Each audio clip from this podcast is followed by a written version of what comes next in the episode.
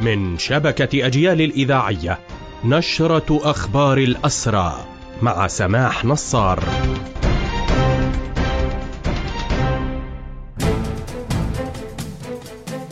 أهلا ومرحبا بكم إلى هذا اللقاء. سبعون مواطنا طالتهم حملة الاعتقالات التي يشنها الاحتلال ليليا الليلة الماضية وحتى فجر اليوم طالت هذه الاعتقالات عشرات المواطنين في حملة تركزت في القدس وبلداتها وأيضا في عدد آخر من المحافظات.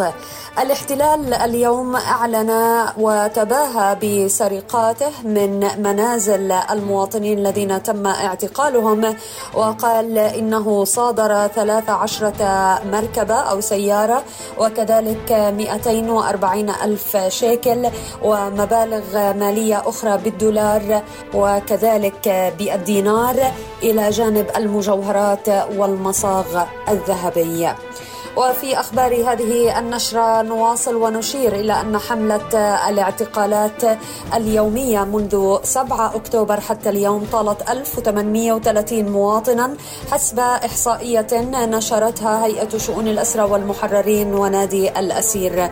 وأشارت هذه الإحصائية إلى أن الأرقام لا تشمل المعتقلين من غزة بمن فيهم العمال المحتجزين حتى اليوم. ومن جرى اعتقالهم غيرهم من الضفة لاحقا.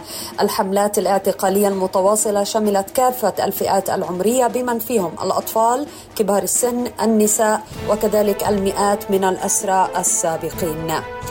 جدير بالذكر أن غالبية الذين يتم اعتقالهم تم تحويلهم إلى الاعتقال الإداري. تواصل إدارة سجون الاحتلال عزل ممثلة الأسيرات مرح بكير من القدس منذ السابع من أكتوبر في معتقل الجلمة بعد أن قامت قوات القمع باقتحام قسم الأسيرات في سجن الدامون. في ظل الهجمة الانتقامية على الأسرى في كافة سجون الاحتلال.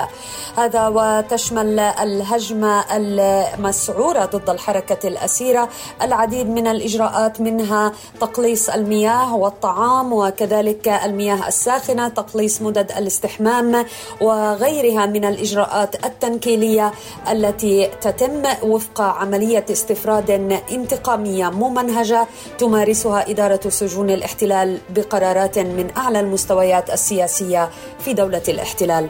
بهذا مستمعينا تنتهي هذه النشرة الخاصة بأخبار الحركة الأسيرة قدمناها لحضراتكم من راديو أجيال. تحية الحرية لاسرى الحرية والمجد والخلود لشهدائنا الأبرار. تحياتي سمح نصار إلى اللقاء.